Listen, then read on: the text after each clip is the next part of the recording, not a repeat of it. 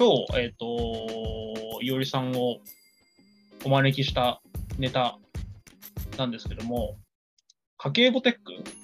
はいはいはい。これをぜひちょっと中身をお伺いしたいなと思ってまして、はい。これは、ちょっと簡単に概要を説明してもらっていいですか？あ、はい。わかりました。えーと、どうしようかな。まあ、実物見てもらった方が早いですよね。あ、ぜひぜひ。猪本さんのところにも選挙は来てますか？めっちゃね、うち大通りが多いんで、ま今多分聞こえてると思うけど。ちょっと聞こえます？わ。まあ、そうっすよね。明日っすもんね。そう。最近勘弁してほしい。まあ、まあ、しょうがないですね。しょうがないっていうか、まあ、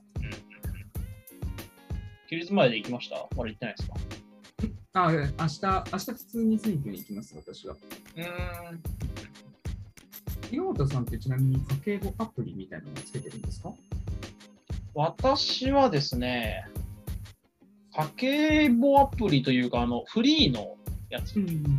ああ、フリーの。はい、つけてはいるんですが、あれは若干家計簿とは違うんですよね。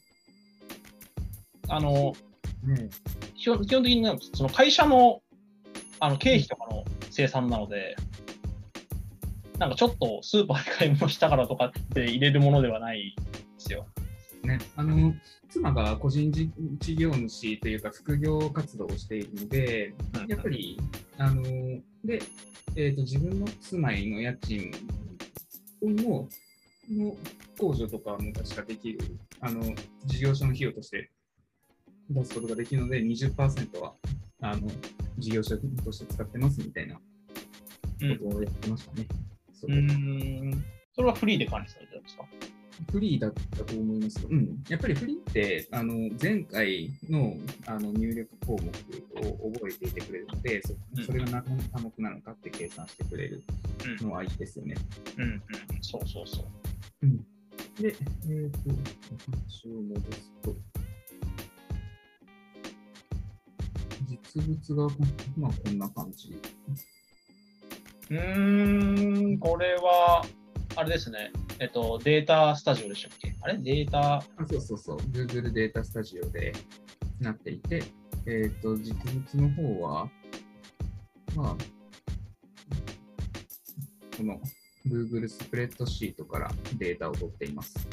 で、えっ、と、その Google スプレッドシートが、えっ、と、どんな風な構造になっているかというと、ずらー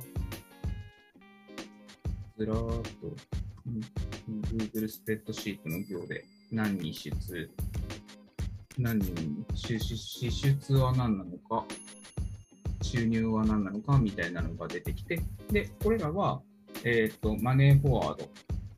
私はマネーフォワード会計で、私と妻とはアカウントを共有しているし、えっ、と、妻や私のクレジットカード、銀行、こうカードとうん紐付いているので、それらが全部こうやって入っています。うんうんうん。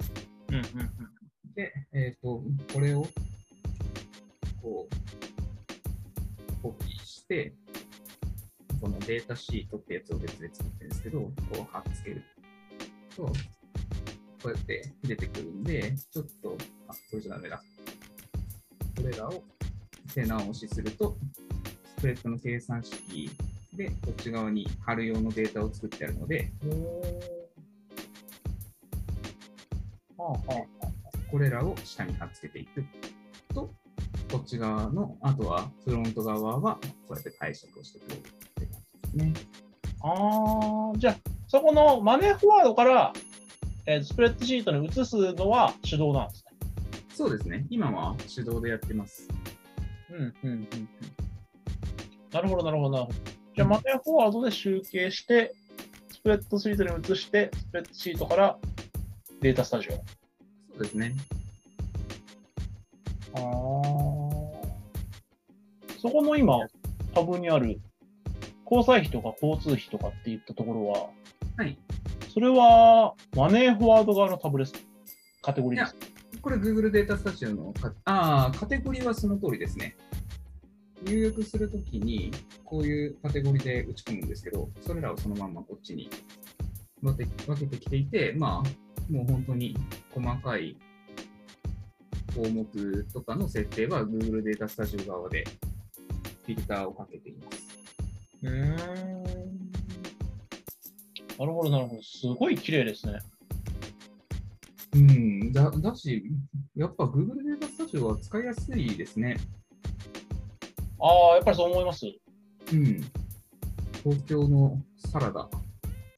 東京のさ、ああ、見たわあの、全部公開しますみたいなやつですよね。そうそうそうそう。あれ見て、あ、すごいできるんだなって思って、ちょっと自分も、さっきな、そうそう、あれを、あれを見て、ああ、なるほど、こういうふうに作ればいいのかって思ったんですよね。えーっと、サラダ、スプレッドシート、サラダクリスプだったかな Google、はい、Google でクリスプサラダか。えーっと、そうそうそう。クリスプサラダっていうところが、そうそう、おっしゃる通り、公開してるんですよね。うんうんうんうん。Google データスタジオで。あ、なるほどと思って、そこまでこんな風に公開できるんだって、うんうんっていうのもあるし、あの、実はちゃんとマネーフォワードにも、あの、BI は、BI 的な機能はあるんですけど、無料、無料じゃできないんですよね。うーん。あ、あのフォワード無料の使われてるんですか？はい、無料です。えー、あ、いいな。はこういう、こういうのできないんですよ。あはあはあ。昔、あの、ぜ今までどれぐらいのものを使っていたかとか、そういったことできないんです。うんうん。私、お金使いたくなくて、お金使いたくなくて？ああ、マネーフォワードに。はい。はあはあはあはあはあ。月額千まあそこなり、それなりにお金はかかるんですけど、ちょっとそこまでサブスクでお金を払うのはしんどいなと思ってて。うーん。うん、本当は CSV とかも発行できるので、多分あ有料だったら、やろうと思えば、有料で契約すれば、さっきのデータスタジオと自動で API でつないでできるんですけど、まあそこまではいいかなって。うんうんうん。まあ、すごいですね。あの、あそこまで綺麗な PI でできるんだっていうのは、私もツイッター見てすごい驚きであったので、うん、結構そういったところに取り組まれてる方、調べると出てきて、いいろいろな人の画面とかは参考にして作りましたけどね。えー、しかもあれじゃないですか、スマートフォンの画面をツイッターで出してましたよね。ああ、そうです。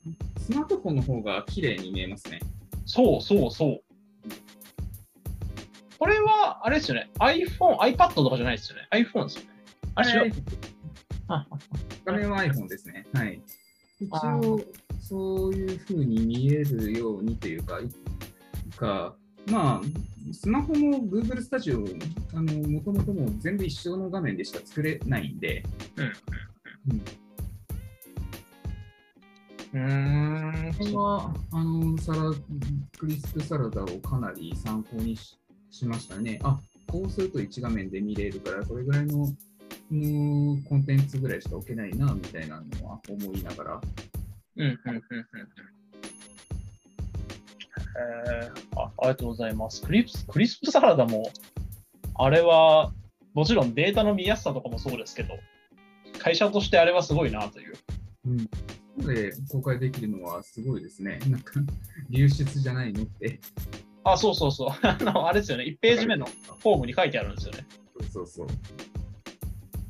安心してください。社内データの流出事故じゃないです。うん。私の、何でしたっけ？やつで、なんか、何でしたっけ？私のなんか聞きたいみたいな話をしませんでしたっけ？あ、はいはいはい。ちょっと、ちょっと待ってください。ぜひぜひ。ズームって UX ちょっと分かりづらくないっていうやつと、うん本当の聞き上手はってやつはですね、気になってた。あー、わかりました。じゃあ、Zoom の UX からいきましょうか。これはですね、思ったのは、思ったきっかけとしては、今、父親が今入院してるんですね。ああ、そうなんですね。うん。そうです、そうです。で、えっ、と、父親に、と、まあ、オンラインで会話するのに、 Zoomを使おうとしたんですよ。うんうんうん。ただ、やっぱり、あと、 Zoomと、あと、その後に、えー LINE のグループの、えービデオ通話。を使ったんですけど、その2つを比べると、圧倒的に後者の方が分かりやすかったんですよ。うんうんうん。っていうのも、何かというと、Zoomって、 Zoom単体だだとアクセスができないというか、 Zoomの部屋っていう会議室の概念があるじゃないですか。なので、すごくやっぱりビジネスのユースケースに寄ってるんだろうなと思っていて、なんで、ちょっとやっぱりソフトウェアに疎いというか、方だと、 Zoomの部屋を作って、そこに入ってっていうのが、オンライン上で完結してるのが分かりづらいんじゃないかなって思ったんですよ。あで、一方、LINE は、LINE の、LINE グループっていう部屋ですでに会話をしてるじゃないですか。あ。うん。でそこから話そうっていう一連のユースケースの中でつながってるので、それは父親もすごく理解が早くて、パパッとできたんですね。うん。そう。ただ、あの、LINE の一点、一個欠点としては、あれ、LINE は複数端末で使えないんですよね。LINE は iPhone に入れちゃうと、iPad で開けないんですよ。ああ、ログアウトしちゃったやつですね。あ、そうです、そうです、そうです。ログアウトしちゃうのか。そううんロそうそうそう。ログうん、確かにそれはその通りですね。ロどっちかで開くと、私も Mac、Mac、Surface、iPhone って 3, 3つ使ってる、で、全部 LINE を入れてるんですけど、うんど確かにログアウトしちゃいますね。うんうんうん。そう。なので、そこも、だからそれが iPhone でも iPad でも、えー同じように LINE が入れられてれば、あの、父親としても多分100% LINE のビデオ会議の方がやりやすいんですよ。今、父親に、えっ、と、スマホとあと iPad を渡してるので、どちらでも通信できるような感じになってるんですけど、っていうことで、あのーもちろん会議という名目であれば良いのだろうが、そもそも Zoom 部屋という UX はどうなんだろうかっていうのを思った次第でございます。メールだとめっちゃ LINE やりやすいんですよね。メールとか、と、LINE、えっと、Zoom とか Google Meet とか、URL でアクセスできる系。あーだからやっぱりそういう意味でもビジネスユースをかなり意識してるんでしょうね。あのー一回コード4でも、今有料アカウント持ってるのかわかんないけど、あのーギャザ。ーだったじゃないですか。うん。あれは、まあ、あの PC 上の操作になれる、なれないはまた別として、あの会えば話せるっていう、すごくその現代に密接した、現代の行動に密接した UI だ UX だなとは思ってるんですけど、やっぱり Zoom っていうのが、普段の会話っていうところから、その UX を考えたときに、うんちょっと分かりづらいなっていう、 Zoom部屋立てないと我々話せないわけじゃないしなという、会議室内で話せないわけじゃないしなという分かりづらさがあった。そうですね。 Zoom分かってる人じゃないと分かんないですね。ああ、そうそうそうそうそうそうそう。ね新規新規はなかなか難しいけれど、慣れちゃえばっていうのとか、LINE とも違って、ちゃんとアカウントだけでいけるっていうのはでかいですね。そうそうそうそうそう。そういう UX 分かりづらくない話ですね。そう、なんで父親のライブ面会事情は、まあ今コロナなんで、そういったところとの面会がかなり難しいところではあるので、もうちょっといい UX のいいツールがあればなと。今の iPad の操作も上手くないので、うん。父親が誰かと、私以外の誰かと友達と連絡したいとかいう時も、ちょっと今難しい状況なので、ああ。でなんいいツールがあれば教えてほしいなという。以上のものか思いつかないですね。いや、もう本当に、いや、私は、あの、のテックテック半分、楽器半分ぐらいのコミュニティ業なんですけど、はいうん、楽楽器の方は100%がいいんですよ。まあですよね。ですよね。いやー、そうだと思います。これも含めて、やっぱりその日常生活に合うのは LINE なんだろうなと思います。そんなに込み入った話もしないですしね、あとやっぱりあの、まあ、iPhone の時とかも生まれてましたけど、みんなが持ってるってのはでかいですね。そうですね。ね多少、多少ちょっと合わなくたって、みんながやり方を教えてくれるから覚えようって気になりますよね。